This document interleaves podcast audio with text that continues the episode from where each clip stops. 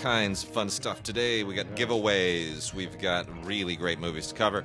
Uh, still kind of in the trailing off of Oscar season, and uh, Tim by Jove, the Writers Guild did it. Yeah. They stood in there and they did not blink. The well, the agents blinked The for agents six for six days, or they bluffed.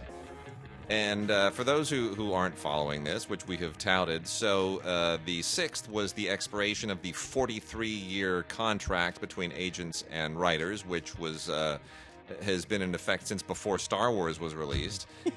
And it's kind of weird, right? Every 43 years. I just can't. It's just so arbitrary. I mean, it's just so.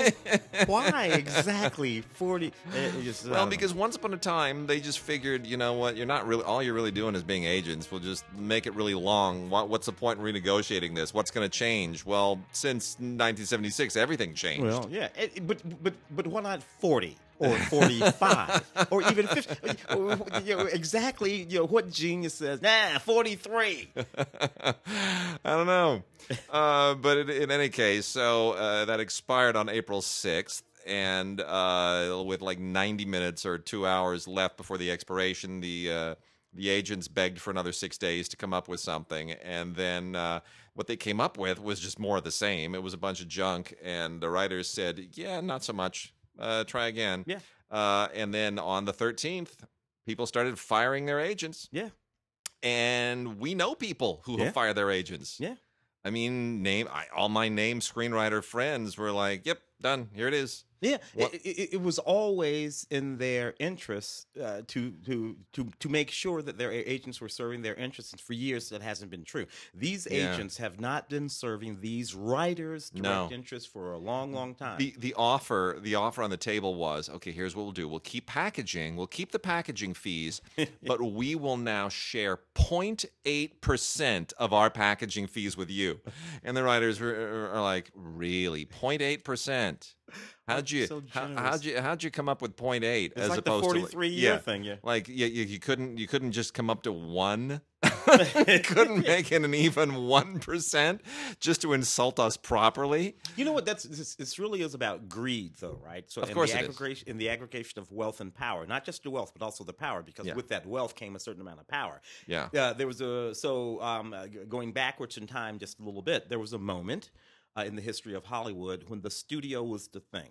Yeah. The studio and the studio boss were the thing. That's right. Agents were important, but, but actors worked for studios and worked for. Yeah, And the studio, studio when heads. when they had contracts, when you were contract players and directors, and Mm-hmm. you the studio owned you. And uh, along came all kinds of legal situations. Olivia de. Havilland. Yeah, yeah, Olivia de and uh, and uh, the studio system fell apart. Um, uh, and actors uh, became sort of the thing for a while there. Yeah. So you had the, the sort of powerful actor and and perhaps their agent. And then, and then the, the, the, the truly powerful agency situation came in. Mike Ovitz and all those guys in Yeah. the heady days of the late late eighties and early nineties, where the the agencies became the power brokers in town. Studios became distributors and sometimes financiers Yeah, uh, of films, but it was the agencies that really had the power, particularly to put you- movies together. to put movies together. Yeah. and that's when all of this began. Yeah. Uh, and it's been going on for you know close to thirty years now. Uh, Well, it's the the thing that is most galling to me is that, uh, and and to the Writers Guild too, was it right when they were having these negotiations, and Endeavor, the parent company of of William Morris Endeavor, WME, was actually still moving forward with their talks to have a public offering, Mm. and the Writers Guild said, "Wait a minute."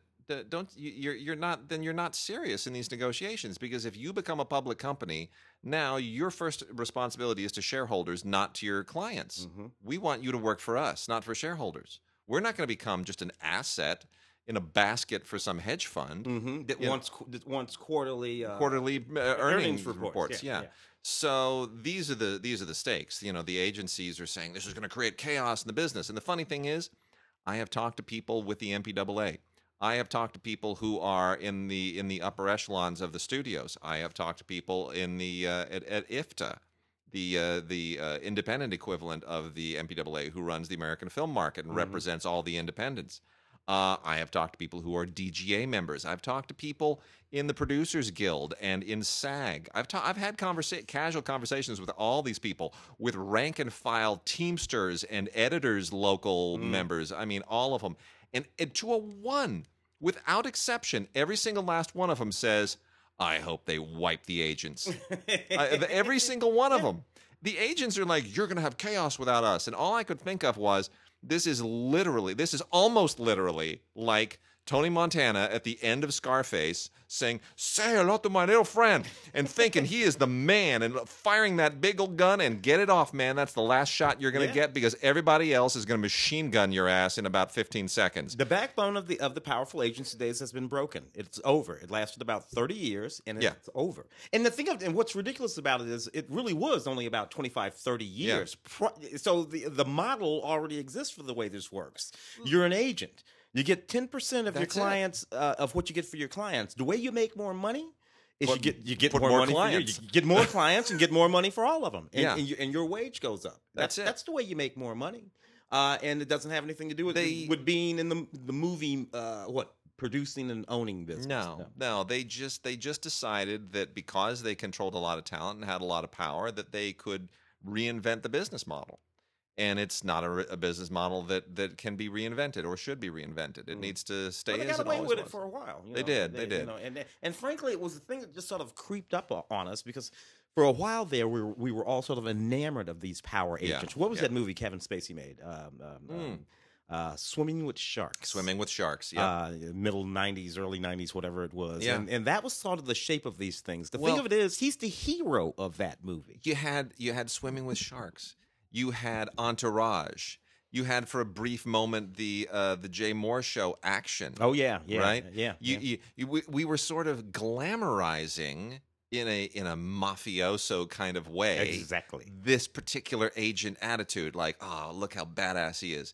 And then people realized, oh yeah, no, he's kind of a he's kind of a jerk. We're Yeah. not gonna, no, no, I don't I don't think I like that guy and anymore. through him, I look like a jerk as a client. You know that that guy makes me look like a jerk. So it's it's a new world. It is, and it's it's quite interesting. Uh, it's going to be interesting to see where it all goes. I think it has to go to the courts. It's going to have to go to the courts, and the old MCA ruling is going to reflect poorly on them. Mm. And again, I thought, you know, the people at Endeavor. This is where I wonder when people get to be that powerful and rich, you assume that there is a certain level of smarts. But there isn't. Mm. Money will make you stupider than anything. Yeah. Money, money, and sex make people stupid. Yeah, When you when you Yeah. when, when that, that's just the desire for those two things will make you stupid. Yeah. that's a lesson from the Digigods, listeners. yeah. Money and uh, the, your your thirst for money and your thirst for sex will make you do stupid things. Never truer words spoken. You- Uh, you, know what's interesting about this, though? It is it is a moment, uh, one of the few, frankly, in, in- in Hollywood, where the power has accrued back to the talent. Now, Yeah. now uh, uh, during the halcyon days of sort of like late late eighties. 90s, 2000s talent in terms of big movie stars. Yes. Uh, that talent, uh, you know, the Tom Hanks Well- and, and everything. But this is the first time writers. The reason this works out well is because writers control the material. Writers always get crapped on, so they already have a chip on their shoulder. And you know, everybody's always like, "Oh, yay! Look at the actor, and it's a director's medium, and a hotshot producer, and the and there's a writer somewhere going, but I I wrote it. Yeah. I wrote it. Hello, I'm here too. Yeah. You know, I may be kind of an obese, little, hairy, unhygienic guy sitting in a closet somewhere who doesn't like the, the limelight, but I, I I'm part of this too. And writers are kind of sick of that. Yeah. So they they realized that the the root of the whole packaging scam was the material. If you take the scripts away, you ain't got nothing to package. Exactly. There's nothing there. exactly. that exactly. pulls the whole thing out by the root. It, it, it, it, it- it's, it's, it's about time. It's about time that Yeah. writers started to matter again. Yeah, I agree. We- It's not all done yet, but it's it's never going to be the same. Well, this is a couple of writers saying this Well, here. yes, so but it's true. You know. Yeah, it is. It is. So, in other news, uh, we haven't we haven't had any uh, listener mail for a long time. We haven't really solicited it because we have the the Cinegods page and the Digigods page where people can uh, can start conversations and we answer and we participate in all that stuff. Uh, that is, but you can always email us at gods at digigods.com or gods at cinegods.com. And uh, we had a uh, an email here from Jason Lair who said in uh, one of the last podcasts you mentioned that you've been listening to podcasts following this packaging fees issue. Uh, I would be quite interested to know which ones. If you could send a link or just a name, and I'll look it up on iTunes. And while I know there isn't any actual news, uh, what's your guess about a possible Blu-ray release of Jim Cameron's The Abyss? Thanks and, th- and keep up the great show. So first on the uh, the Abyss thing, uh, there isn't any. Uh, presumably, there is a. Um, he's working on it, but he's doing so many other things with you know the Avatar sequels and everything else uh, that uh, it's it's I'm sure on the back burner. So we'll see it at some point, but who knows when. The uh, the podcast I referred him to with respect to this all the stuff that's going on with the uh, the WGA and the ATA and all that is the Script Notes podcast, which is uh, hosted by John August and Craig Mazin, both of them A-list screenwriters. John August is you know um, in the news again. He's he's been uh, hired to write uh, Summer Loving, the prequel to Grease, which I cannot endorse in any fiber of my being. Grease doesn't need a, a, a any kind of a uh, a prequel, but nonetheless, it's script notes, and you can go to johnaugust.com slash or backslash podcast. Uh, johnaugust.com backslash podcast, and that's where you can find script notes, one word, script notes and uh, it's a podcast that they've been doing for on a weekly basis since 2011 kind of like ours and i don't know how they have time to keep writing scripts too. But anyway it's a good podcast and there's a lot of good stuff on it especially with respect to the uh, the current situation. So i'd recommend that. Also got a uh, got an email from uh, Al Lai, one of our longtime listeners, uh, which he kind of copied us on all of his uh, complaints uh, going through the new Criterion Collection uh, streaming channel, uh, which is now launched. It launched like the day after the uh, the Writers Guild and the uh, w, the ATA, the agents had their uh, little extension. And we're curious. Please email us at gods at digigods.com or gods at cinegods.com and let us know what your experience is. He was having some buffering issues, Al was, and uh, it seemed to be intermittent, might be related to to his ISP, but it, it, he was saying that he went onto YouTube and, and some other uh, some other streaming channels that did not show the same problems. So I've been playing around with the Criterion channel now for about oh the last five six days. I'm loving it. I'm not having any problems, but I'm watching it on Apple TV, and uh, that app works beautifully. Um, also have an app on Android TV that I've been playing around with, a little less robust.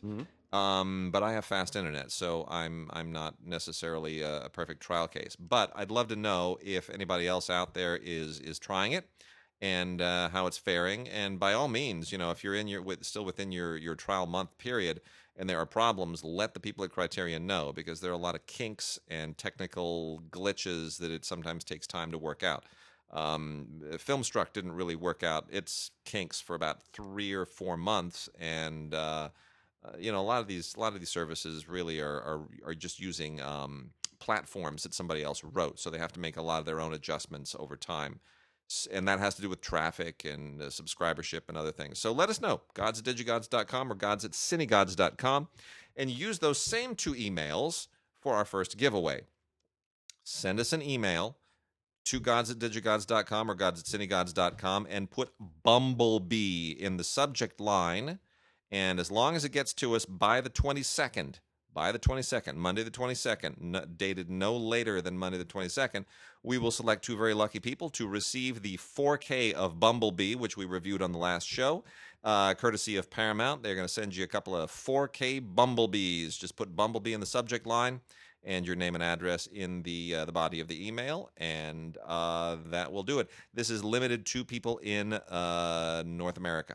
Only Canada and the U.S. Outside the U.S., unfortunately, not eligible as per rules from Paramount. So that is Bumblebee plus name and address to godsdigigods.com, gods at cinegods.com.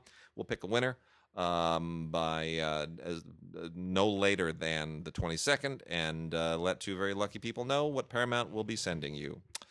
With that, let's get into some titles. Yeah. Uh, I'm going to start off with with a, with uh, some cult stuff and uh, kind of culty and cult related stuff. But first, before that, I want to make mention of the uh, the release of the Blu-ray, the Cinedigm Blu-ray, for yet another fine Super Bowl. New England Patriots Super Bowl uh, 53 champions, and uh, what a game it was! There was almost no scoring in this thing. I made fun of everybody who's ever made fun of me for liking soccer. there were there were fewer touchdowns here than uh, there were goals in the last World Cup by a significant margin. So I don't want to hear it anymore.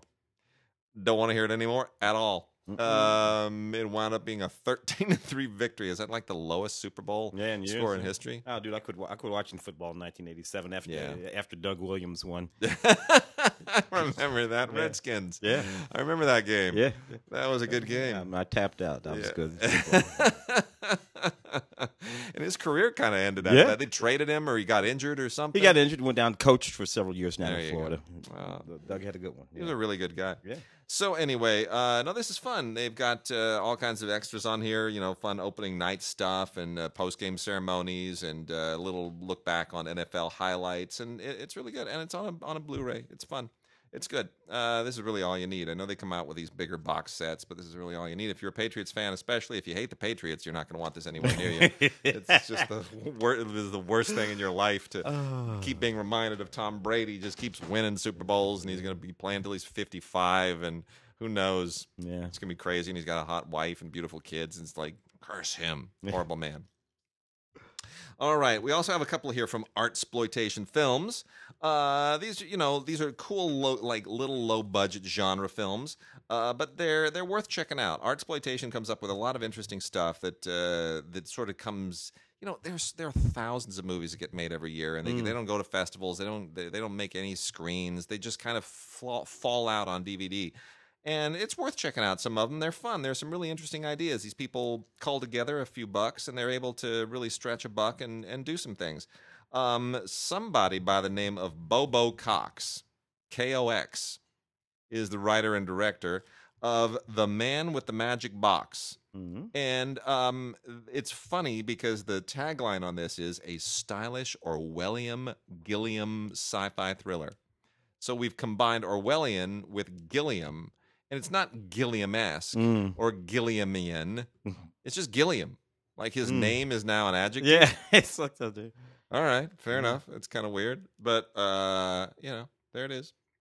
Uh, so anyway, this is this is a Polish film, has English subtitles, but it's a cool Polish genre film, and uh, it's it's about a guy with amnesia who um, travels in, into the future, and Warsaw is now this like dystopian uh, society, and uh, he suddenly now discovers he slowly starts to recover memories that tell him why he lost his memory and what's happened in the world and you know what happened to him originally Mm. it's actually quite smart and made on a shoestring and uh, it's really really kind of cool and i dug it so it's worth checking out uh, it wasn't ever going to make a festival anywhere or anything else but um, check that out then we also have Terror 5.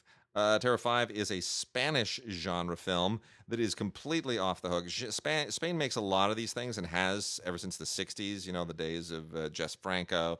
It's it's it, genre movies and kind of semi giallo imported Italian stuff. It's very very deep roots in in Spain. And uh, this is from this from the Rotstein brothers, Sebastian and Federico, who have a little bit of an international profile. And uh, it's it's basically like uh, a Jim Jarmusch movie with zombies, which, as it happens, Jim Jarmusch Jarmusch, just yeah, made. yeah. He just made a zombie movie, and uh, it's going to open the Cannes Film Festival. Yeah. So uh, the Rotstein brothers were there before he was. Uh, there's a bunch more stuff going on here. You know, there's a whole lot of weird stuff going on, some psychosexual things and whatnot. And um, it, it, it's a you know, there's a, like a snuff movie in here, and it's it's pretty nasty stuff. But uh, for genre fans, it's a it's a it's kind of a cool mashup, and it doesn't overstay its welcome. It's only 78 minutes long, That's what I'm talking about. right? You get in, you get out. It. Doesn't need to be longer. You know, those old Charlie Chan movies were only like like yeah, 62 minutes. 62, yeah. Yeah. I love that stuff. It's like a TV episode, shorter than an episode of Game of Thrones. Uh, from Troma, Victor Goodview. Now, like any Troma film, this is just a completely crazed, lunatic uh, Lloyd Kaufman indulgence in low budget and, and excess. Um, takes place in Yonkers, and uh, it's uh, it's about this total deadbeat guy who um, winds up. um oh, how do I do this without sounding crass? He he smokes some bad crack. I guess that's the only way I could do it. He smokes himself some bad crack, but is, is it really crack or is it something else? Uh, and what happens is it kind of hops him and the whole movie up in a really really weird way. And uh, you know, it's got a Lloyd Kaufman introduction, commentary, deleted scenes. Sometimes feels like they made it up on the fly. They just kind of kept thinking up weirder and weirder stuff. Well, Uh, sometimes that works. From the Mondo Macabro line of the Greek collection, Volume 3, uh, is a movie called The Wild Pussycat, which is also on here with a bonus feature, The Deserter. The Wild Pussycat. And what a wild movie it is. Uh, this is this is a serious trip from 1970, made in Greece by a director named Christos Kafalis and it's uh, it's English subtitles in Greek, uh, and it is a it's just a really really raw American style exploitation film, except it was made in Greece, and you know it's got pimps and strippers and all that stuff that was kind of uh, de rigueur in the 1960s in American Yeah. exploitation films, except it's a Greek movie. And uh, it's done a little bit artsy. It's not as it's not as faux artsy as the the French and the Swedish stuff was from that period, but it you know, it's there.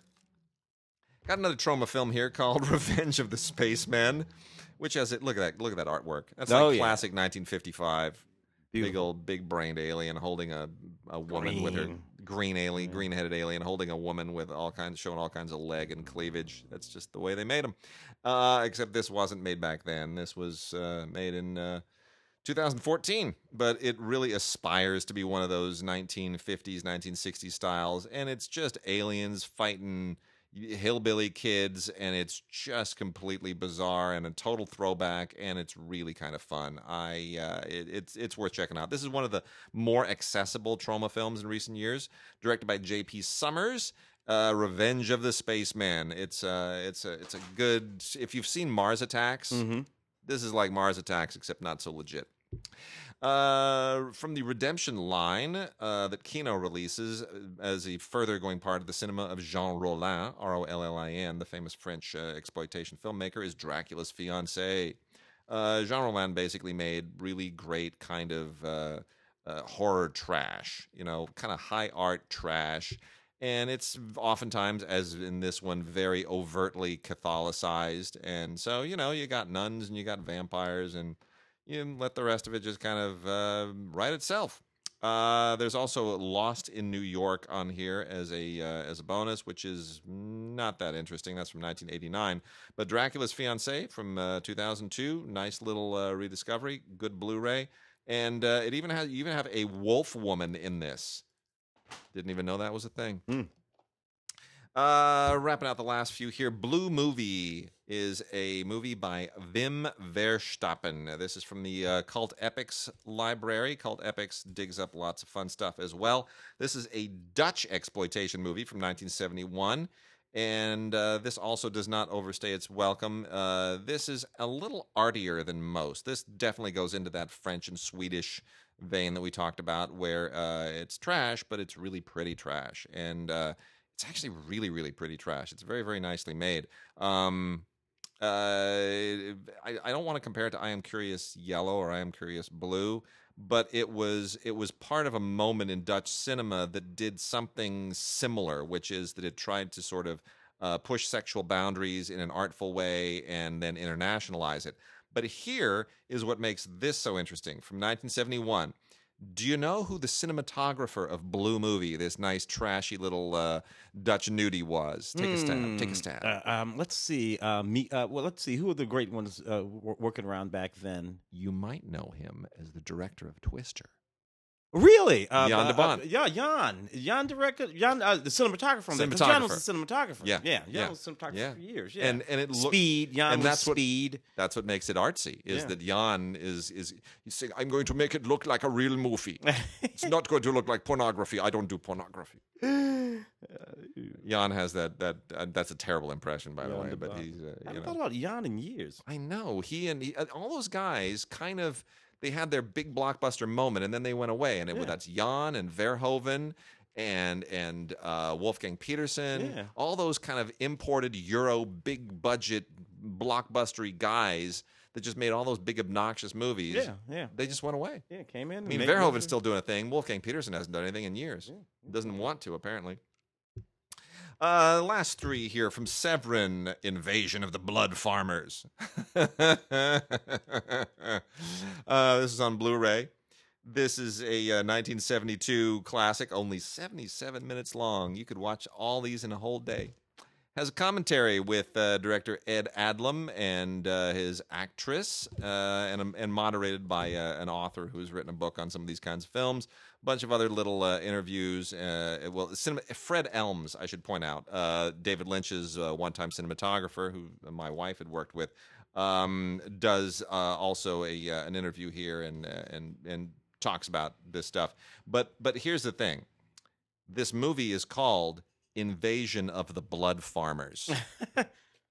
Tim, artwork, Yeah. Right? Yeah. Yeah. Yeah. Yes. It's- Murderous it's- Farmers. What is one that I remember with uh, uh, years ago where uh, uh, it was one of those movies? I think it was. Um, oh, I'll have to. I'll have to think of it. They were growing human beings. They would catch the human beings. They take them. They plant them in the backyard. I'll, I'll think it. Oh gosh, I've seen that. Yeah, it was just the what nuttiest that movie. thing called? No, yeah, I'll think of it. I'll think about it if Uh, I couldn't remember the title. Well, anyway, this this movie was made for twenty four thousand dollars. Nobody got paid. They literally, in the notes for this thing, they tell you the cast was paid in beer. Invasion of the Blood Farmers paid its cast with beer. And uh, it is schlocky. It is bloody. It's hilarious. It is truly hilarious. And the thing is, they scanned this from the original negative, and it looks better than I think it's ever looked ever. I guarantee you. The first, the first print of this that went to a theater was probably scratched to hell by the time it went through the projector once. Uh, so you're you're seeing it. Uh, you're seeing it probably as as good as it's ever going to be seen ever ever. Anyway, it's it's uh, it's quite funny and uh, an early work by Fred Elmes you know, who would go on to do a lot of great stuff for, for David Lynch, really talented cinematographer. Uh, also from Severin, Next of Kin, which is a lot more legit. This thing's actually uh, won some international awards, and kind of deservedly so. This was made in 1989. Uh, this is more in the uh, omen slash exorcist realm of supernatural horror. Uh, came from Australia during the Oz, the late Ozploitation era, which kind of mostly is the 70s, which includes Mad Max and all that kind of stuff, and gets into a lot of early Peter Jackson and and and that as well. But does stretch into the 1980s uh, pretty substantially. And uh, it's it's gory, but it's moody, and it works, and it's very effective. And uh, you know, um, it basically all it's a it's a haunted house thing. It's about a lady who inherits retiring a retirement home, and then of course turns out that you know it's not just a retirement home; it's got all kinds of history and issues.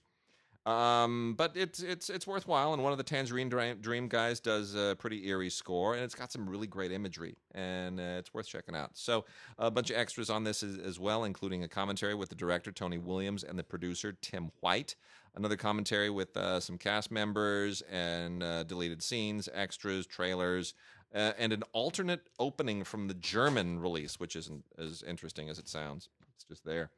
And then lastly, on DVD only from the Nikkatsu Erotic Films collection is uh, Lolita Vibrator Torture. That's an impulse release. Mm. Uh, all of these Nikkatsu erotic releases are basically pretty much the same. This is about a guy who kidnaps schoolgirls and then uh, takes them back and does horrible things to them. There is nothing redeeming about this, but Yeah. there's an audience in Japan for this stuff, and presumably uh, outside Japan as well. This is from 1987, kind of on the late stage, the late end of these Nikkatsu things, but you know, kind of sick stuff. I mention it only because I am a river to my people, and uh, I know there are some really deranged listeners to this show that will appreciate it, but I, I can't really recommend it. It's a genre for a reason. Yes, it is. It's a genre for a Yes, it is. All right, Tim. Uh, let's let's burrow into some uh, new movies. A, a few new movies. Uh, Yeah. uh, uh, let's start. This is interesting because I, I just noticed the cover of these uh, two DVDs. The Steve Coogan, uh, John C. Reilly film, uh, Stan and Ollie, which I Yeah. think you know, uh, end of the season, uh, Yeah. the award season. People, people, and there was some good stuff in this movie.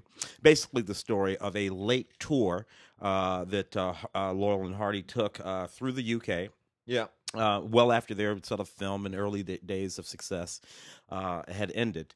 Uh, the ladies in this movie who play their wives completely and totally steal this film. They do. uh, they're just absolutely uh, The the uh, the, act- the actress who plays uh, uh, Stan Laurel's Russian wife, yeah. whose name I'm I'm forgetting There- right now. Well, there's Nina Arianda and Shirley Henderson. it's Nina Arianda. Uh, yeah, and she's She- just so funny. wipes the the floor of this movie. She just cleans up. She has all the best lines, all the best moments.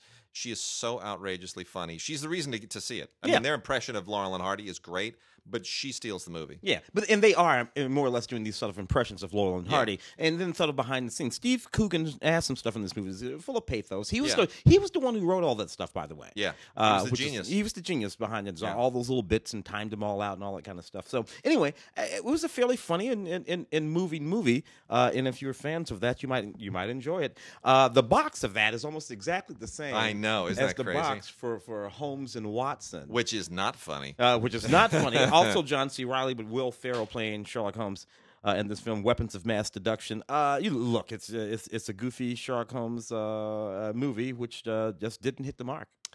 And what's interesting about that is that uh, Will Ferrell has officially severed his relationship amicably Hmm? with his longtime partner who directed the next movie you're going to be talking about. By Adam McKay. Yeah. Well, yeah, because I mean they've been doing things together for years and years and years and years. Yeah, Ricky Bobby and everything else. But the big Adam, the big Will Ferrell comedies. Adam, McKay is an Oscar winner now. He wants to make real movies. Yeah, and and and you have the Big Short, of course. Yeah. Uh, uh, anyway, this uh, the Will Ferrell uh, Holmes Watson thing, kind of funny, uh, but not really particularly good. A few special features on that, and then we have Vice, a movie that was bumping around during awards season. Christian Bale and Amy Adams and Steve Carell and Sam Rockwell all giving really really good performances Mm-hmm. in this movie. This movie is not all that good. no, it's Uh, not. uh, uh, uh, it- it- it- people want to compare it to The Big Short, but it doesn't really. No, because because well, the, the Big Short was uh, the Big Short looked at an actual event and and and called to, it stitched together several interesting storylines that were all based in actual individuals who all benefited from the financial collapse Mm-hmm. Because they all understood what shorted was it. going on, They yeah. understood what was going on, and that's what was interesting about it is that it was a look at the financial crisis through a, a web of interconnected but dis- discrete real stories. This is just all. Um, I'm going to try to get inside Dick Cheney's head and just I'm going to make a bunch of stuff up and, uh, Yeah. and have fun with it, and and, and that's not interesting. because I That's- have a particular set of opinions about Dick Cheney and that administration and Yeah. and and uh, and just and that's not interesting. It's a Godard film. Yeah, It's. Adam McKay's Godard film. You know, I mean, yeah, it's it's look. I'm not, and I'm not a fan of Dick Cheney, but but this movie is not. That movie is You- not a uh, documentary about Dick Cheney. Well, no, you don't you- know anything about Dick Cheney. You don't come away knowing anything about Dick Cheney that you didn't know before. If you go into the movie being a Dick Cheney fan, it's going to just piss you off more. Yeah. If you go into the movie hating Dick Cheney, it's probably going to make you more sympathetic to him because you're going to feel sorry for him for that he was exploited in such a kind of a uh, an adolescent way. Hmm. It's not instructive. It doesn't even try to be instructive. It just sort of goes neener neener Yeah, and uh, I don't I don't know why they. I mean, it got it got a lot of Oscar nominations. I think largely because a Christian Bale really does a very good impression, Mhm. not, not not much of a performance, and b um, it's a it's a hell of an editing job. I Yeah. mean, it's still not a good movie, but it's really quite well put together. Uh, it's it's a you know it's an impressive from a from a craftsmanship standpoint, but. yeah. What are you gonna do? uh, Um, uh, Welcome to Marwen. Man, this Oh, movie really tanked so hard. This movie lost sixty million dollars. I know. uh, at the box office. Steve Bob Carell's Zemeckis. film from Bob Zemeckis, an adaptation um, from or Marwin or- Call. Marwencol, a documentary about Yeah. this actual person. And what happened? He was a young. He was a man who was beaten by these people who found out that he was sort of like a cross-dressing uh, sort of guy, beaten very, very severely. He was a photographer, and in order to deal with that, he created this sort of psychological and an actual physical uh, little universe who he would uh, where he would um, uh, go into, and he he built all these little things and took pictures of them with the dolls. This movie portends to take us inside his mind, where all of these things sort of come to life, sort of as little dolls and it's my problem with this is, is that Bob Zemeckis, who is a very talented director, let's remember Bob Zemeckis, you know, uh, had had his heyday in the '80s, and then he devolved into all of this uh, motion capture nonsense. nonsense. Uh, which he thought was like the, 80s, the new 90s, thing. yeah. Uh, it was And you know the the the the the, the, Polar Express, Polar Express, and, all the uh, rest yeah, of that nonsense. Beowulf and Be- uh, oh, it's horrible. And and then he couldn't sort of nobody really caught his vision for all this motion capture stuff. So then he came back and he made Flight. hmm And you know what? Flight is a hell of a movie. Yeah, because it's a movie with Denzel Washington and other human beings uh, And a script. You know, yeah. And and it's not all about the effects. The crash is the least interesting thing in that movie. yeah. Um, I mean, he clearly has fun with it, but once the crash is out of the way, there's no more CGI. There's no motion capture. It's just you got a great actor and you're letting him act, and you're dealing with real issues and alcoholism and all this other stuff, and it's a hell of a movie.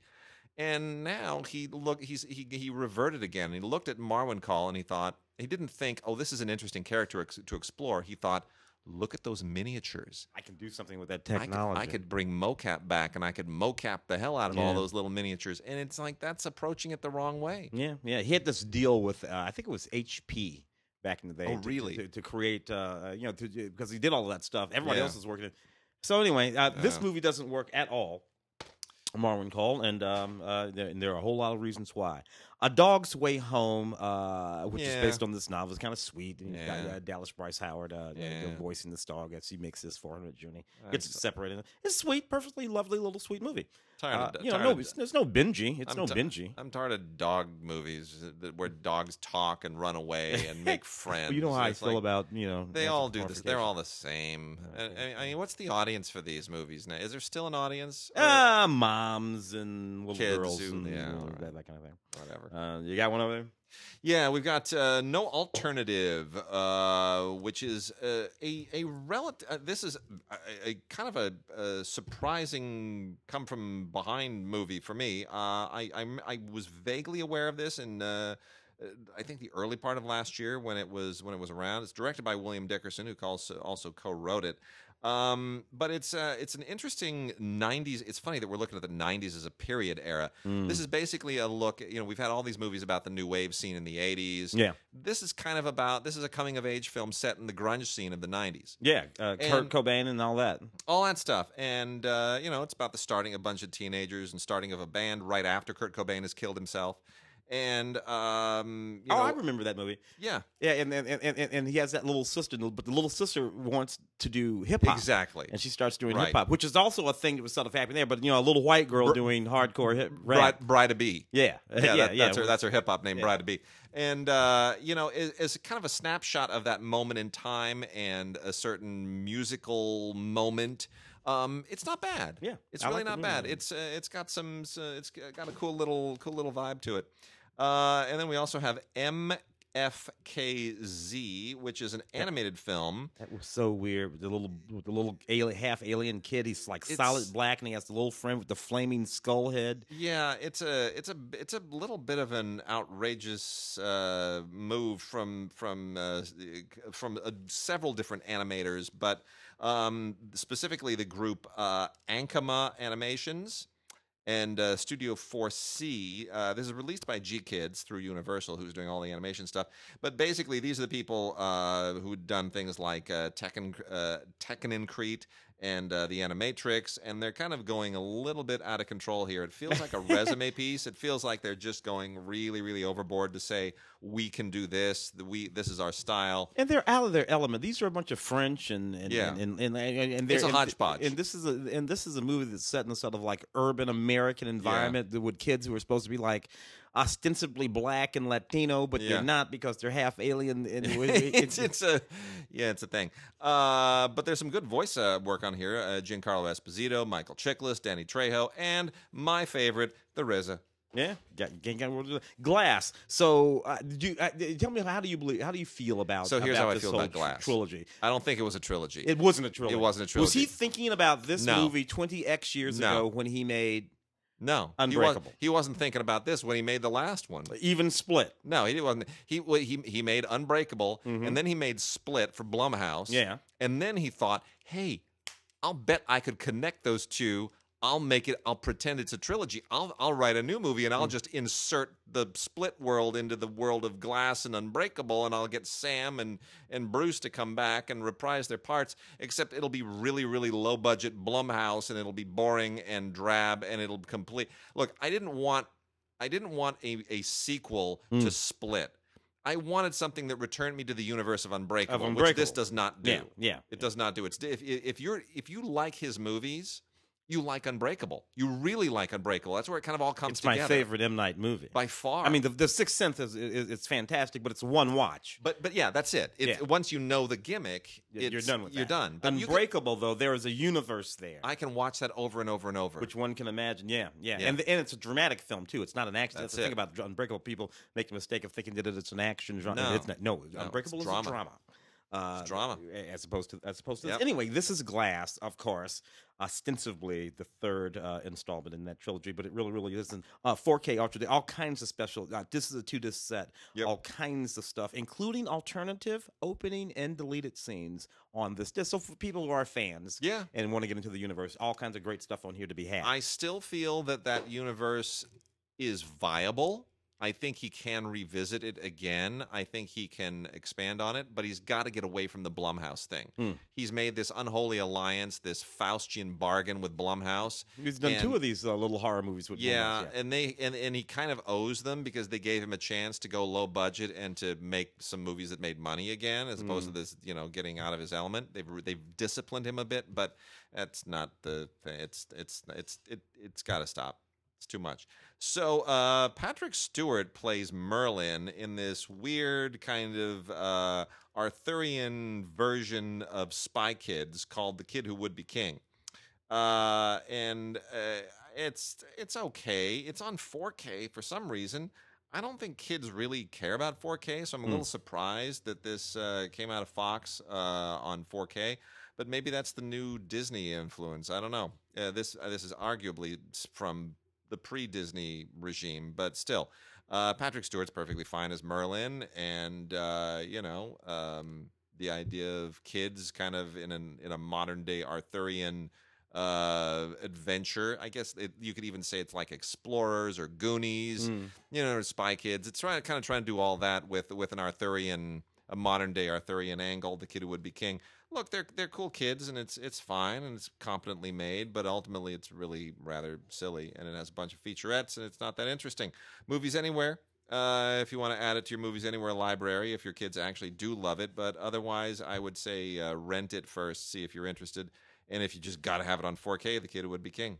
if you just gotta have it on 4K. A couple from Breaking Glass from the uh, LGBT uh, uh, community. Uh, the first one is really terrible. Uh, uh, it's called it's called Devil's Path. It's just this goofy movie. It could have been better. It's, it, it basically it's set.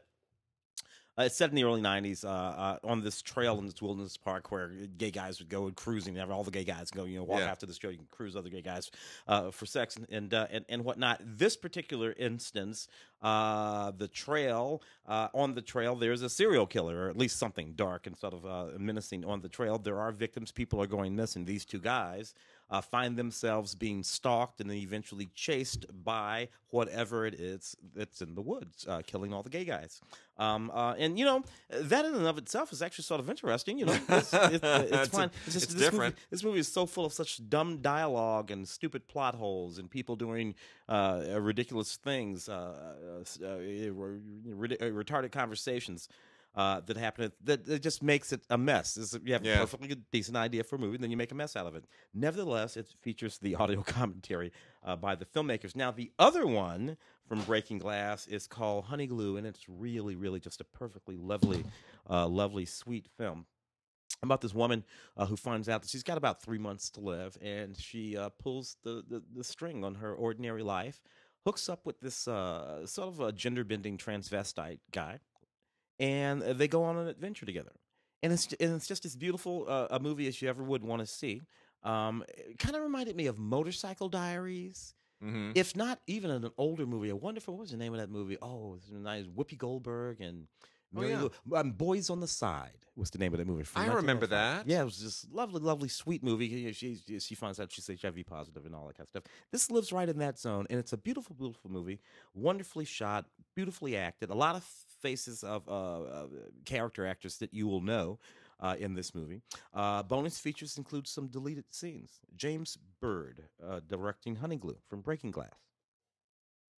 Got a couple. Uh, we're going to go to some classic movies now, uh, or some some other recent stuff. But the uh, the most important stuff I want to get right into here, and this is not classic, but this is one is recent, one is new, and one is semi recent. Both of them from Cohen. Full disclosure, we've done co- audio commentaries for Cohen. Tim and I have. Uh, we like the people at Cohen. They're they're sharp and they have a great library and great taste. And in 2017, they released the Aspern Papers from the uh, Henry James novella. Um, most of the Henry James stuff typically on screen has been associated with Merchant Ivory. They did a lot of that in the 70s and the 80s. 80s, yeah. Uh, and but there are a few that that uh, obviously were made later and outside their uh, purview and uh, continue to be made. And you know what? This is actually really quite good. Uh, Jonathan Rhys Myers, Joely Richardson, and the remarkable Vanessa Redgrave, Joely Richardson's mom, uh, star in this. And uh, it is it is just wonderful Victorian Henry James stuff. It really is. Um, it has a, a certain um, it has a certain Merchant Ivory quality to it. Uh, very very well, uh, nicely put together, very uh, erudite and elegant, uh, courtesy of director Julien Landais. Um, but what's interesting is this is uh, also based on a uh, on an adaptation. They say it's based on the on Jean Pavans's scenic adaptation of the Aspern Papers. I have not been able to confirm exactly what that scenic adaptation is. I found that to be really an interesting uh, thing. So obviously there was there's some intermediary piece uh, that inspired this movie other than just the novella itself. But um, you know what? As, as as a as a kind of a, a Victorian soap opera, it's in a study certainly of uh, of obsession and. And you know all kinds of other lovelorn issues. It's really quite good. It's one of the more interesting uh, James adaptations, and um, uh, it it has a it has a real fascinating history to it that you find out more about on the with the making of featurette. And uh, James Ivory is on here as well, so he's obviously given this something of a blessing. The other uh, Cohen piece this week, the other Cohen release, is Blu-ray of The Great Buster: A Celebration, which is a wonderful, award-winning documentary on Buster Keaton by Peter Bogdanovich. When you are Peter Bogdanovich, let's let, let us let us take a moment of pride here. Peter Bogdanovich started as a film critic. He was a film critic for Esquire. Mhm.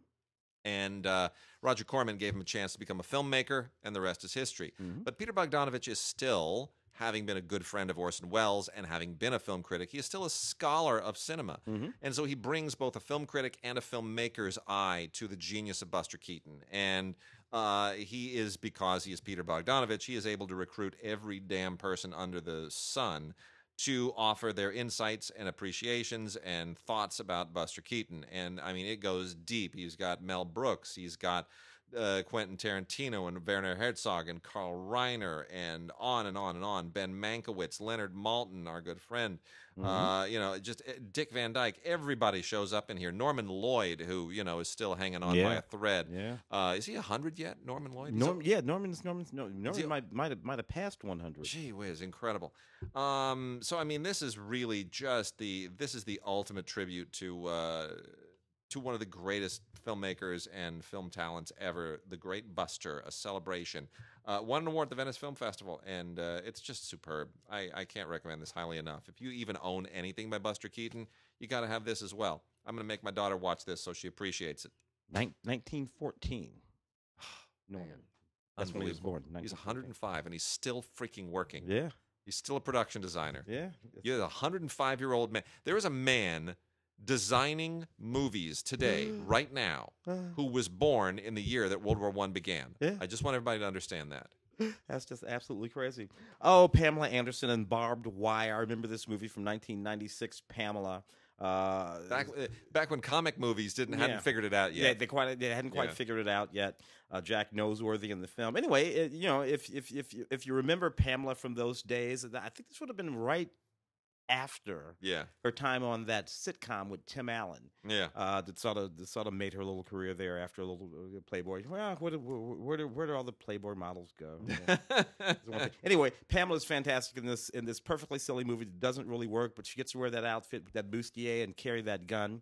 Uh, and ride that motorcycle, and you can't really go wrong with that. So what the heck? Uh, not much on here by the way by way of uh, special features. Roger Ebert liked that movie back in the day. The Rundown, which featured uh, the, the Dwayne uh, uh, the Rock Johnson, who he was still just uh, the Rock, and Seann William Scott. this might be the last real. No, actually, he made those hockey movies that, that were pretty good. I was, I was about to say this might be the real, last real sort of like A-list Seann William Scott movie. You know, American Pie and all Yeah. those movies he was in all, all those days back then. This was a fun movie that I liked quite a lot. Christopher Walken in it. Uh, and Rosario Dawson. Um, um, uh, this does not have much on it by way of special features in it, but you know what? The Rock still had hair in this movie. Yeah, I know. has- still has a little bit I know. It's crazy, right? Uh, and, and that movie was kind of I cool. forgot and that. That's not. That's a really underrated movie. It Uh, is. It's funny, and Seann yeah. William Scott is the funniest thing Yeah. in that movie. He's just he's he kind of walks away with it in the way that Joe Pesci did in that I know. first Lethal Weapon film, uh, when he just sort of swooped into the movie. It was just the funniest thing you ever did to see. Crackdown, Big City Blues. Uh, directed by Paul De Silva, uh, and uh, just an in-depth look at the crack ep- ec- epidemic in 1990s New York City. Uh, they, were- they they they did a series of these of these films, and they really are absolutely powerful and moving, um, and also uh, extremely elucidating. Uh, Yeah. uh, regarding regarding that particular issue. Um, uh, so check it out. 1990, 92 minutes long. The Stand-In with Leslie Howard and Joan uh, Blondell. What's funny about this movie, which is uh, from 1937, it's a it's a movie about this uh, about this efficiency expert that goes comes out to Hollywood to take a look at this uh, this movie studio and see whether or not uh, the movie studio can be saved. The bank wants to sell the movie studio, and he and he thinks he can fix it. And. What's neat about this movie is uh, Humphrey Bogart, third bill, No kidding. third bill. That's funny. It's uh, Leslie See? Joan and You got to work your way up every step of the way. 1937. God, he was so good look, looking. The Stand In, very funny movie, directed by Tay Garnett. Uh, again, only a 90 minute movie. Uh, neat, so funny. Joan Blondell. Oh my goodness, stop it. And we should say, uh, with great sadness, that as we are recording this, uh, breaking news that Notre Dame is on fire, Mm. and we've got it on the television behind us. It's obviously not going to be breaking news when this podcast yeah, goes but live. but- nevertheless, this is a thing that has to be marked. You were telling me that there's a problem in Paris. Yeah, there has been a spate of an epidemic of uh, Catholic church burnings, arson burnings of Catholic churches all through this year. It hasn't really been reported elsewhere in the world. Mm. Uh, it, it's been kind of not deemed sufficiently important because when you light a fire on a church on fire in a small French town or a relatively middle modest city, it's not newsworthy unless it's Notre Dame. Mm. And uh, of course, you spent a lot of time there yeah, uh, and have connections. Yeah, uh, uh, yeah. uh, to I'm- Paris. Christy goes all the time. yeah. My sister happens to be there right now. Good grief. You Uh, should- you should- uh, well, striking. That just striking. Yeah, I mean, they're the it's the, the oh look at that that is just heartbreaking. That is horrible, absolutely horrible. Mm. This is really upsetting. Wow. Well, Mm, uh, I it's I don't even know what to say. It's kind of puts a damper on the rest of the show. Well, you know, uh, we, But, uh, we wanna, will- didn't want to let that go unnoticed. We uh, we will endeavor to uh, carry on as best we can and uh, and see what uh, what happens here. But uh, you know, the stone structure is it will obviously not burn, but that leaves a wood structure that is rather con- still considerable. and all the all, the ephemerals, the relics, The art- papers, the artwork. paintings, art. Yeah, yeah, Yeah. the tapestries. That that's the stuff uh, that you know a thousand year old. Yeah. Tap- that's uh, no, uh, that's almost a thousand year old building. Not Yeah. quite, but you know. Yeah, yeah. Well, from the uh, from the important to the ridiculous, uh, go to a couple of films from the '80s um, by Andy Sidaris. Now, Andy Sidaris is one of those guys who, uh, back in the '80s, ma- was able to become kind of a kind of a schlock auteur. Uh, would write, direct, uh, do everything on all of these uh, these kind of schlocky action movies that oftentimes had kind of a you know a little TNA and a little beach and a little beefcake and uh, you know women with guns, guys with guns, guys with lots of muscles, and women with lots of cleavage. That's what they were. Those things were all the rage in the '80s. They were all over the um, they were all over the American film market. When I first started going to the American film market, that was all I saw. And these movies include uh, Hard Ticket to Hawaii and Malibu Express. And, you know, both of them have basically the same artwork on the cover, which is a dude with a gun flanked by a couple of hot women. And in one of them, the hot women have guns. So that's what it was all about. Those are the really good ones. Yeah, beefcakes and hunks and and hot women. Uh, look, these movies are absolutely ridiculous. One of them is set in Hawaii, uh, and the other one is is set in Malibu, and uh, it's just it's it's just about men being men, women being women, and somebody's got a gripe, and next thing you know, cars start exploding, and somebody's running off with diamonds or you know, uh, trying to hijack a computer company or some crazy thing. None of it really makes any sense. It's all just about showing off skin. But Hard, Hard Ticket to Hawaii and Malibu Express, they are artifacts of an era, and as a result, they are somewhat meaningful. Andy Sidaris does an intro on both of them, as well as audio commentary, featurettes, and trailers. And, uh, you know, they were taken from their original masters. It doesn't mean they were very well photographed at the time, but mm-hmm. they are what they are. Uh, also, H.P. Lovecraft's The Unnameable. Uh, this is part of the Unearthed Classics line from uh, MVD. And this was made in 1988. Same general era has kind of a kind of a certain 80s uh, exploitation feel to it. I wouldn't say it's all that much of a Lovecraft adaptation. Most of the adaptations of Lovecraft don't have much to do with Lovecraft, mm. but um, the uh, it's all about a uh, you know like it's like kind of a gothic vampire haunted house thing with some uh, college students who are you know going to spend a night in this allegedly haunted house to disprove that it's haunted and really all that ever happens. Is craziness happens and that's the way it always goes. Uh, but uh, you know, for for an '80s level, '80s era mid level horror film, uh, it's okay. It's it's it's fine. It doesn't. It's not offensively bad. It's not terribly good, and it's got a bunch of interviews on it, and uh, it's a nice new transfer. Um, some you know uh, photos and trailers as well. So there it is, the unnameable. Uh, I have here Roadhouse Two um, eh, which is not only, with Patrick Swayze. Not with Patrick, which is 1989. The reason why this is funny to me is because I actually worked on that first Roadhouse movie, 1989. Patrick Swayze, uh, Rowdy Herrington film. Patrick's playing the sort of philosopher bouncer. Uh, but you know he could kick your butt, but he could uh, explain to you exactly why he was kicking your butt uh, when he was doing that. This uh, movie here from 19 from 2000. When did they make this movie? Back in 2006. Yeah. Uh, it's supposed to be about uh, um, uh, that character, Doc's uh, son, uh, who's an undercover officer in New York, and he finds out that his uncle, uh, who has this bar down in Louisiana, is being sort of rousted by these bad guys, and he goes down there to do what his Uncle Patrick. I can't remember whether or not Patrick was still with us when this movie got made, but you know, it's it's an interesting sort of thing to do uh, when you, you you look back over the history of, of a company's few movies and you figure out, you know what, we can, if we grab the the story out of the middle yeah. of that movie and we and we right. do this and we do that and we, next thing you know, and it's his son, and you make yourself a Roadhouse two um, uh, started Jonathan, Jonathan Sachi, Jake Busey, Will Patton, one of those kind of things. Not much on here. This is not a very good movie either, but I did enjoy that first Roadhouse movie. That was a lot of fun. The, the first one was good, yeah, for sure. Uh, Joe Camp's, Benji off the Leash. Benji is back. You know they keep making they make these Benji movies. Benji, I think the original Benji movies goes back to the seventies, if I'm not mistaken, maybe like the middle seventies. That very first Benji, yeah. uh, and uh, th- that family, that family of filmmakers, every so often they get out the camera and they find themselves with a little dog and they go out and make make themselves one of these Benji movies. Um, I, I, I did not see this movie, but I remember reviewing it, it being reviewed on the show with Christy mm-hmm. Lemire, who has a little son, of course, and I remember her saying very specifically that her son loved this movie. Really? So we're gonna go ahead and take the recommendation of that. Okay. Um, I'll, I'll, if Nicholas says so, then I'm I'm on Team Nicholas. Let's go with it. Sure. Audio commentary from the director and the producer and the composers and a few other people. Uh, I want to. We're gonna do a, a, giveaway. We have one Blu-ray to give away of the whole wide world, and uh, this is a very special movie. This is our first coverage of a title from Multicom. Mm. Uh, so I want to give a little shout out to Multicom, who we now have a relationship with. Uh, Multicom also runs the Archive and the Grapevine.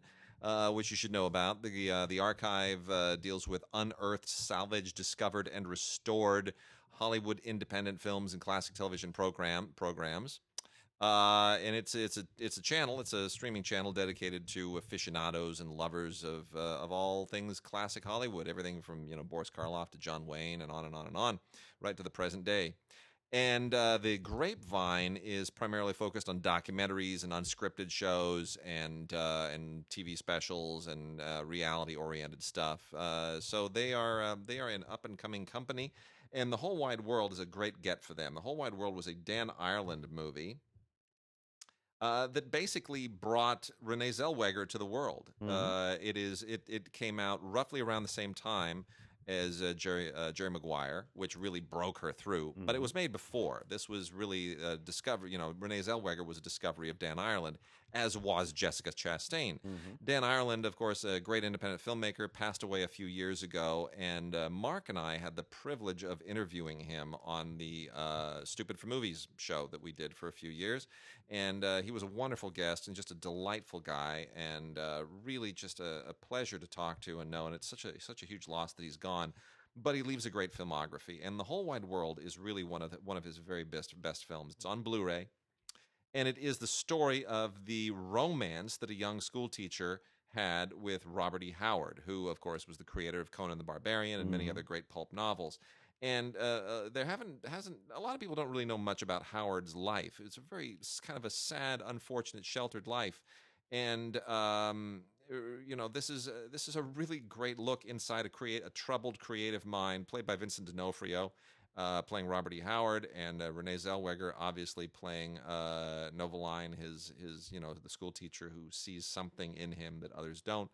And uh, it's a it's a really sweet period romance with all kinds of great edges to it. It's on Blu-ray from Multicom, and we're to give one away. Send us an email to godsdigigods.com or gods at cinegods.com. Put the word world in the subject line and your name and address in the body of the email. And uh, we will, by the 22nd, choose a very lucky winner. And courtesy of Multicom, send you a uh, a Blu-ray of the whole wide world. Um, but really, it is a it's a wonderful movie. Renee Zellweger uh, came on strong in Jerry Maguire as a romantic, um, you know, cute girl opposite Tom Cruise. Mhm. There you go. And uh, you had me at hello. Everybody knows that. Yeah. But what she does here is she's playing a character. She's not just being a romantic lead. She's not just kind of borrowing from Tom Cruise's glow. She's really she's got the the the period on. She's got everything there. You you see the actress who would eventually go on to win an Academy Award, um, very clearly uh, emerging. She's just absolutely wonderful, and so is frankly D'Onofrio. Uh, brings a lot of pathos to a very kind of troubled and disturbed guy. Right. So- Well, the the the velocity of Gary. Yeah. Right. D'Onofrio and uh, Yeah. Dan Ireland's uh, the film Yeah. after that film, as a matter of fact. Yeah. Uh, Salma Hayek, early Salma Hayek. No, uh, no, he's he, he, he did so many Yeah. he did so many really really fine movies, and it's just so sad that he's not with us anymore. Um, you know, living living proof was a movie he made in 2008. Jolene was the Oh, movie where he yeah. where he discovered Jessica Chastain. That was her her first film, 2008 as well. So very sad. But a great movie. All right. Uh, let, you know, here's a couple from Arrow. I'm going to give you, uh, we've got uh, Franco Nero in Keoma. He did not only do Django. Uh, and uh, this is kind of a similar sort of a thing. Um, it plays about it, you know, plays a half breed gunfighter uh, after the Civil War who's um, just being a badass, and you know, there that's what it is. It's uh, directed by Enzo Castellari, and it is yet another um, uh, spaghetti western of in the same vein as Django. It's basically a Django movie that's not called Django, and uh, it's got Woody Strode, and it's it's got a you know it's I, I'd say it's mid level uh, of that genre. Lots of extras as we are getting from Arrow right now, really loaded up with interviews and uh, commentaries, and the and the com- the commentary. There's one commentary track here with spaghetti western uh, scholars. It's very very very good. Um, and then all obviously all the international trailers. The film from Arrow that I was surprised to get, and I'm very excited to get, is uh, Takashi Miike's Terraformars. Takashi Miike makes more movies than anybody has a right to make. He just keeps cranking them out. I don't understand how or why, but uh, this is from 2016. Uh, takes place a few decades from now, although the technology is not even going to be anywhere close to, to being realistic within the next couple of decades. Uh, and uh, the ever eccentric, ever prolific uh, Miike is uh, here dealing with a science fiction scenario where we are overcrowded on Earth, so we're trying to now overcrowd Mars. And um, there's a there's a problem on Mars, which is that um, we have introduced cockroaches to Mars, Mm. and uh, it it's uh, it it creates problems because now the cockroaches have morphed, they've evolved, and what they've evolved into is absolutely ridiculous. They've like turned into you know Transformers. It's it's just insane. Uh, it's a ridiculous idea. It's based on a manga. I don't know that it was ever turned into an anime, but it's really kind of uh, silly and crazy and mad all at the same time in that classic Miike way. But you know what? It's a Miike film. It's worth checking out. It's completely bonkers. I had heard about this, hadn't seen it. It's mad. It's absolutely insane. A lot of interviews on here and some making of stuff as well. Uh, the Legend of the Seven Golden Vampires, uh, which is actually just a, one of the most fun, kind of goofy movies you could possibly ever think of. Basically, it's a uh, Peter Cushing as Van Helsing.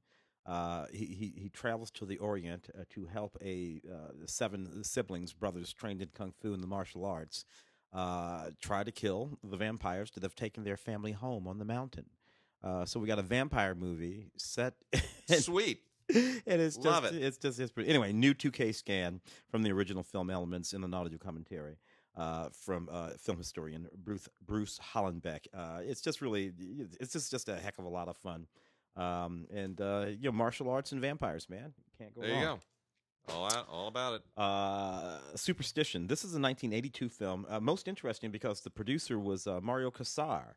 Uh, Oh, yeah. and Mario Andy Vajna and Mario and Kassar. Those guys, you know, Total Recall, all that stuff back to the 90s. So you know, this is kind of where they got they started with this kind of stuff. This is about a witch uh, who was killed um, wrongly in the 1600s, and she returns uh, to the present day. Present day uh, being 1982 to uh, wreak havoc on the descendants of those who killed her a lot of fun in that particular way. Special features. Uh, again, uh, uh, I love the fact that they do these 2K scans from the original film ele- elements with these. And an interview with the director, James Roberson, and the lead actor, James Houghton. Not bad. Got three criterions here. Two from Jim Jarmusch, who obviously is uh, is hot again because he's he's got a zombie movie with Bill Murray and, and opening Cannes Film Festival. Um, so they uh, ever ever keen to the zeitgeist. Criterion has given us new Blu-ray editions of Night on Earth and Stranger Than Paradise. Stranger Yeah. Than Paradise, of course, is the one that started it all from 1984 and uh, remains a really cool, funky, low budget black and white indie from the 80s. It's co- sort of the quintessential 80s auteur indie. It is so Jarmusch. It's only, you know, like uh, 89 minutes long, but there's also a um, Permanent Vacation is on here, which is his 1980 uh, um, uh, color feature debut, which is basically like a student film. Um, but anyway, it's it's it's all really interesting. There's also Kino 84, a 1984 German television program with interviews and everything from you know that really looks at both Permanent Vacation and uh, Stranger Than Paradise, and um, a behind the scenes Super 8 film that uh, Tom Jarmusch made of the of the movie's making. Um, really, it's fantastic, and the original audio commentary, of course, from 1996 with uh, Richard Edson and Jarmusch, and then Night on Earth with uh, Benigni and a whole bunch of other people, Winona Ryder. It's this movie is equally bonkers. This is long though. This is over two hours long from 1991. A lot of great actors in it, um, and he. This is when Jarmusch was able to sort of pull together a great cast from. You know, he was now not an indie guy. He's now an auteur, and great score from Tom Waits. Um, great songs from Tom Waits. A really funny uh, Q and A with Jarmusch in 2007, where he answers a bunch of questions that fans had sent in. It's Mm. really really fun. And uh, then there's a selected scene commentary from 2007 uh, with Fred Elmes, cinematographer. Mm, There's we're bringing everything back around. a nice. Bring it back around. And then the third criterion title here is uh, Jan Nemec's uh, Diamonds of the Night from 1964, which is one of the Czech New Wave films that uh, really, really was extremely influential at the time. This includes uh, Nemec's 1960 student thesis film and uh, a short documentary from 1993 all about uh, him as a filmmaker. This is a this is really a beautiful, beautiful film. It is um, it's adapted from a novel that's about two boys who um, escape from a uh, a train that's carrying them to a concentration camp, and they escape into the woods. And uh, what what that journey represents, both literally and existentially, um, it's it's a it's a really powerful film. It's just got beautiful, beautiful photography and uh, really you can't say enough about it. It is uh, Diamonds of the Night by Jan Nemec, one of the great uh, pioneers of the Czech New Wave. Wicked cool stuff. Uh, from 1985, I really I remember this film. And it was actually pretty good, starring Sam Waterston and Kathleen Quinlan, along with the great Yaphet Kotto. Warning Yeah. sign. Oh yeah, uh, which was all set inside this uh, uh, this facility, this sort of biotech, biochemical uh, facility where they were making something, and then the virus got away, the bacteria got away, and they have to shut it down and close everyone off inside. Was one of those you know really clever ways to make a movie back in the day, uh, and it's all about uh, the uh, the people uh, who get infected by this thing going kind of bananas and trying to kill everybody else. Sam Waterston tries to has to try to keep himself and a very young Kathleen Quinlan alive. Very young Sam Waterston, too, for that matter. Interviews with the director uh, and the producers. Uh, uh, you got to let me borrow this one. all right, Yeah, absolutely. I'm working on a project. This will be useful too. The Manitou is another one from 1978. This I remember this creepy, creepy movie. Tony Curtis, Michael Ansara, Susan Strasberg, and uh, the great Burgess Meredith in this movie. Basically about a woman who has this tumor growing from the side of her neck. Yep. Except that the tumor turns out to be a 400, the the the, the reincarnation of a 400 year old Native American uh, sort of demon uh, um, uh, who's going to grow out of her neck and uh, and and, uh, and is coming back as a reincarnated creature. This was one of the creepiest movies from 1978 in that sort of period of movies along along along these lines. Uh, all kinds of special features on this too. Again, uh, uh, including that 2K scan of the original film elements and audio commentary uh, from film historian Troy uh, Howarth and some of and the executive producers of the film. So kind of neat. Uh, from uh, who is this from? This is from. Oh, this is from Studio Canal. This is from Studio Yep, Canal. The yep. Manitou. Great, good stuff. Uh, the Witches, uh, starring Joan Fontaine. This is a really, really neat movie uh, from back in the day. Joan goes off to Africa uh, and and has an, uh, an, an, an encounter with these witch doctors. She goes back to the UK and takes this job in this school. She she feels like something strange is going on, and before long, a boy falls into a coma. She finds a voodoo doll, and you have this whole sort of oh, uh, really creepy movie uh, uh, about voodoo and witches and and you know the wonderful Joan Fontaine. And it's really very neat, made by Cyril Frankel. Special features include an audio commentary uh, with the filmmaker Constantine Nasr, as well as a few other folks. And this is from the Hammer Horror Collection. Joan Sweet. Fontaine, The Witches. I love Joan Fontaine. Always my favorite of the two sisters. Yeah. She she fa- very famously said if uh, and it, it is exactly what happened that if uh, if she died first, Olivia would be mad because that's another thing that she would have done first because she won the, you know she won an Oscar for Olivia. Yeah, did. that was a very ugly night uh, Yeah, yeah. at the at the Academy Awards. Yeah. yeah. So uh, I got a bunch here. I'm going to blow through real quickly from the Warner Archive collection. Uh, first off is Man from Atlantis. Ah. I'll tell you, Aquaman's got nothing on Patrick Duffy. Before Patrick Duffy was on Dallas, he was uh, he was a, a, a uh, an amphibious human being on the uh, the series Man from Atlantis, which all started with this television movie in 1977. Yep. And uh, I watched it. I remember when it was on. I thought it was the- remember. I remember the the the actual movie. I was so enamored of that Oh. movie and that show. It was great. I loved it. I, I loved the movie. I was so happy they turned it into a show. It was a lot of fun.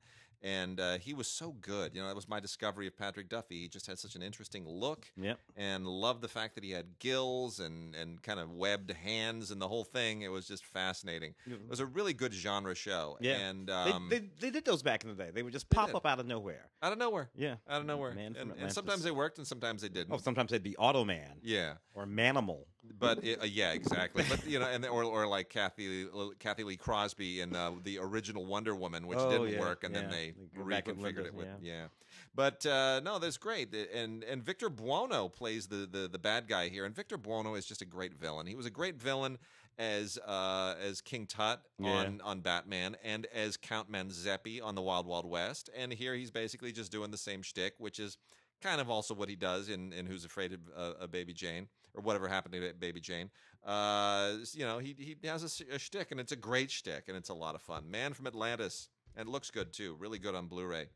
Uh, Glass Bottom Boat, uh, also on Blu-ray, which is a 1966 uh, kind of a slapstick comedy with uh, Doris Day and uh, Rod Taylor and uh, Paul Lynde and Dom DeLuise. It's just it's a lot of fun. It's a really really really fun movie. And uh, I'm so happy they they decided to to give this the Blu-ray treatment, the Warner Archive Blu-ray treatment. It really, really is a blast. Everybody just has a lot of fun. Arthur Godfrey is in this. For those who know who Arthur Godfrey was, Dick Martin. It's really, really crazy. It's a spy spoof, basically. Um, but it's a little, it's a spice move with a little bit of Mad, Mad, Mad, Mad World as well. So uh, it's got some vintage featurettes on it, including uh, Catalina Island, which is all about an island that uh, those of us who live here in LA know very, very well. Mhm. Uh, and then the last is Cleopatra Jones. Yeah, that's We what I'm talking about. That's it. Max Julien wrote and Jack Starrett directed. And uh, this is, you know, it, it was not all. There were there were a lot of of uh, of great black female action heroes in the black exploitation genre. We think it's Pam Grier, Mhm. but it's not all Pam Grier. No, there were others yeah, as yeah, well. Jeanne Bell and Jeanne Bell and Tamara Dobson. Dobson, yeah. And Tamara Dobson just kills it here. Absolutely kills it. She is just so hot. The the clothes are hot. The action is hot. It's a really really it's it's just terrific. You know, taking down taking down a, an, an evil drug trafficker played by Shelley Winters, who goes by the name Mommy. Shelley Winters playing drug mom Mommy. It's fantastic. it's the best.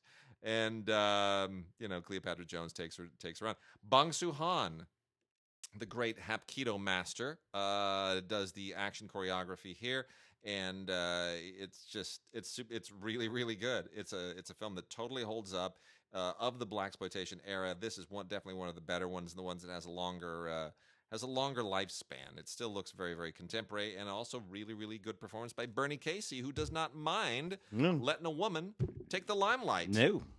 Uh, love it. and then the last three, real quickly, are which are DVDs only uh, from the Warner Archive collection. A very early Mary Pickford um, talkie called Coquette, which was a UA picture at the time. Now, of course, with Warner Brothers, and um, it's okay. You know, Mary Pickford didn't quite make it to talkies with the same power, but Coquette is a is a decent film and historically significant. Also, A Woman of Affairs with John Gilbert and Greta Garbo. Uh, that is also a real oldie from 1928. Very, very early sound film. Also has Douglas Fairbanks Jr. in a very early appearance here as well.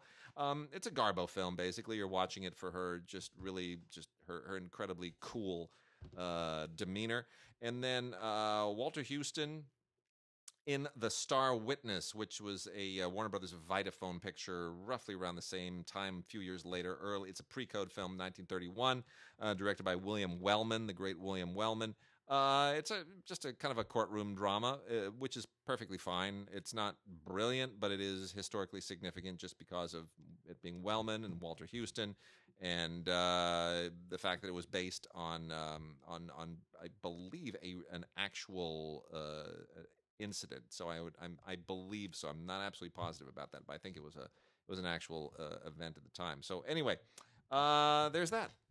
Uh, I got a couple of old school, sort of quasi black exploitation films. Not exactly, but they're from the era anyway, uh, including The Take, 1974, Billy Dee Cool. Williams. Uh, Billy Dee Williams in this movie with Eddie Albert and Vic Morrow and a bunch of great old actors from back in the day. Bad guy in this movie. Bad guy in this movie is being played by Frankie Avalon. Uh, Oh, so it's a no. low, low, low, low level hood. This cop, Billy Right. Williams, played by Billy Williams, is chasing. Interesting funny. other thing about this movie is set in New Mexico you know, as opposed to Harlem or, uh, for that matter, Los Angeles, uh, where where most of these films were sort of set. Uh, yeah, a gritty little film. Billy Dee Williams, real young uh, in, in this movie. I think this was either just before or just after his turn as Gale Sayers in the television movie with James Caan, uh, Brian Song. Uh, so he was sort of up and coming here, would go on to do Mahogany with uh, Diana Ross and all that kind of stuff. So Billy Dee Williams, uh, he's he's sometimes it's the overlooked black male movie star of Yeah. the year when we think about Harry Belafonte and Well- Sidney Poitier and a few of these guys. Sometimes we forget about Billy. Uh, you He, know, he he he gets uh, he gets the last laugh because we see him in Star Wars Episode Nine. yeah, Billy, Billy, who was born in 1937, which makes him what 82. He does not look like 82. You've No. seen the trailer Yeah. for, for episode 9. Yeah, He looks like he did in 1982. I wish he had been in the other one. I know. what are you do? Uh, the other one on this disc, this is a two disc set, a double feature, is Black Gun, which of course is going to be our boy Jim Brown. Jim Brown. This is a, this is an interesting movie. This is kind of a political movie. Jim Brown plays the brother Sure. of this guy who's sort of like a radical uh, uh, politician coming up. His brother gets brutally killed, and Jim teams up with his brother's uh, sort of a radical organization Yeah. to go after his brother's killers. Classic stuff from back in the day. A lot of fun. Uh, the Take and Black Gun double All right. Well, with that, we are closing in on the uh, the end of the show now. So we will uh, we'll pick it up again next week. Um, our our hearts and our thoughts and our prayers and and our our, our very best wishes go out to uh, to the people of Paris, the people of France. Hopefully, this uh, this Notre Dame thing turns out to be. I'm, I'm hoping it's not sabotage. I it, it's a tragedy no matter what. It, it, it may well be an accident. There was a lot of scaffolding around it, as there often is for renovations and whatnot. But um, given what's happened in France over the better part of the first part of this year, I'm afraid it isn't. We'll see you guys next week.